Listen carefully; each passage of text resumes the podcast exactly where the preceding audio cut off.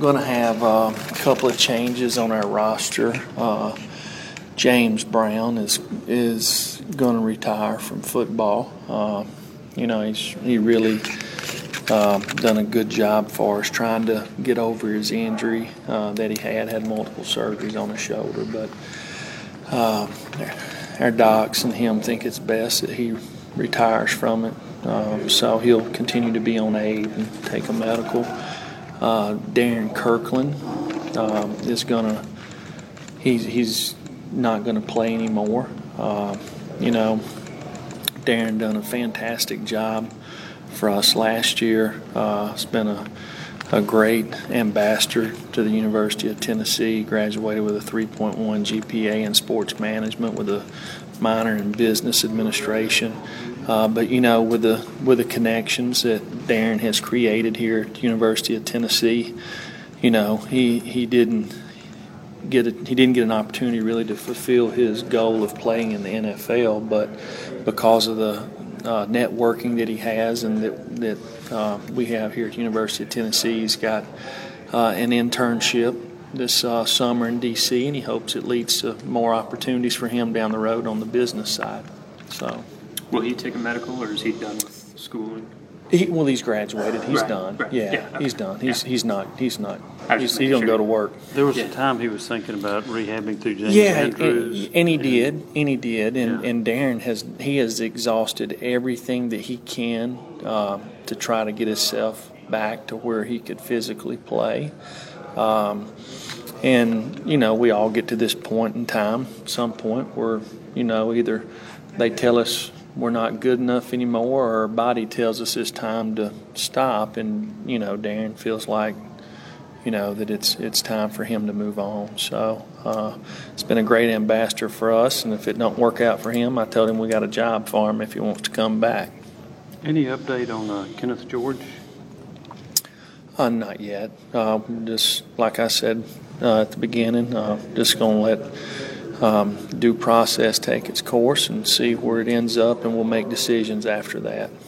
How about uh, Gibbs and Solomon? Where do they stand in their waiver process? That's still in the hands of uh, you know the NCAA and the waiver process.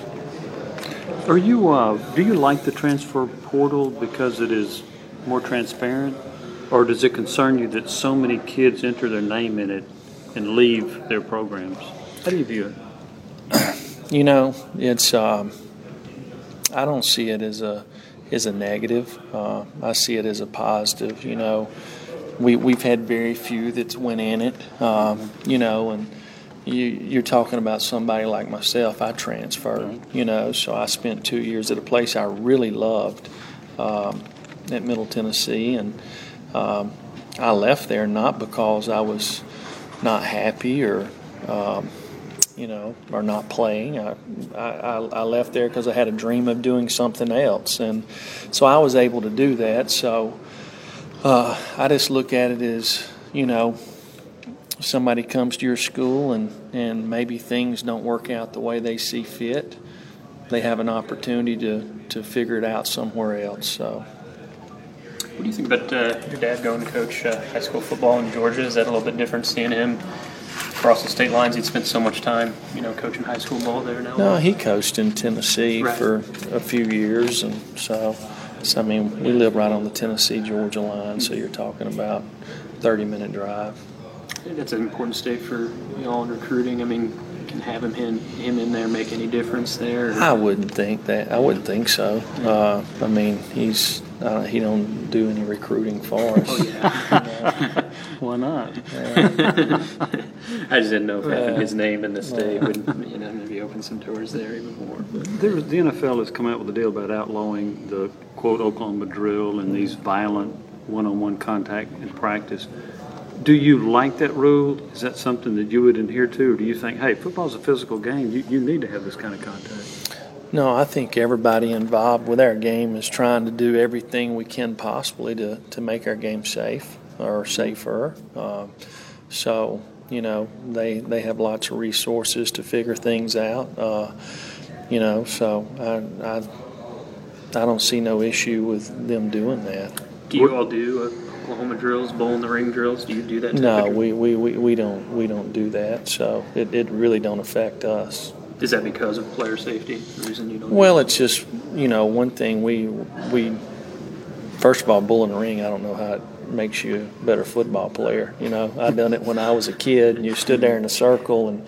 There's 30 people standing around. They call somebody's name, and mm-hmm. you don't know where they're at. So you're, you know, most of the time when you play football, you know who the guy's going to block you and who's got the ball. So I don't think that game kind of it fits in with playing football.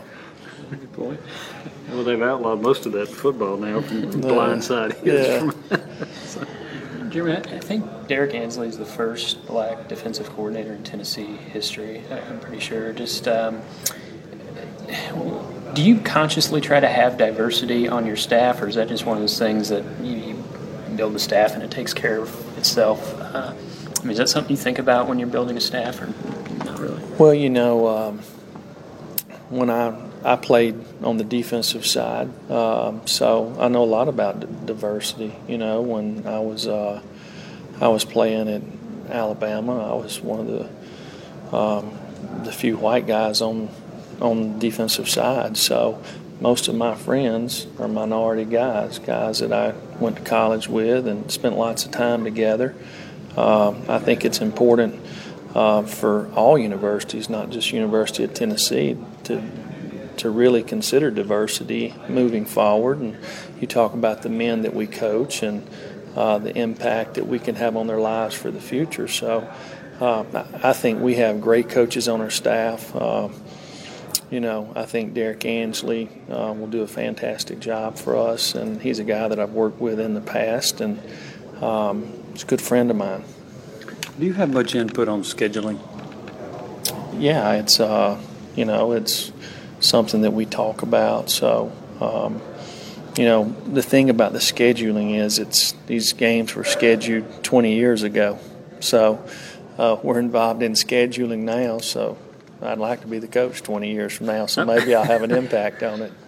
I had heard a coach say that he didn't want to overschedule. He would schedule based on the how good his team might be. Do you see altering your strategy on scheduling in the future? No, I think uh, the best way to, to build a program is to play the best teams in the country, and I think that's something we're looking to do. Do you expect all your signees to be enrolled whenever the summer session starts? I think later this week. Yeah. Won't be waiting on anybody. Yeah. I mean, there's a few guys that maybe graduate later, but Right. they'll be here within a week. Yeah. Okay. I think you've been asked this before, but how do you view neutral site games? Do you like the idea of, of going to some of these NFL stadiums, which a lot of SEC teams have done in the past, or do you prefer home and home? Well, there's nothing like playing home and home, uh, being on a college campus. Uh, you know, I think it's good for the Knoxville community when we play at home. Uh, and I think it builds a lot of character when you go to one of these rival schools on the road uh, to play. As far as the neutral site games, you know, you definitely don't mind doing it if it helps you in recruiting. Um, and I think there's there can be some uh, uh, things that can help us there by playing in certain locations. So uh, we're not opposed to that. The NCAA is looking at the possibility of allowing players to profit off their name, image, and likeness. Uh, Where do you stand on that? Do you think that's a good idea to consider? I don't know enough about it to, to really comment. How about the injury report talk that's going on, talking about going to a mandated injury report? Got any opinions on that one? Well, we, we, we, we hadn't hit that yet in our meeting, so again, I, we, I don't have enough information. How much money could you have made off of your name, image, and likeness when you were in college? I'd be broke.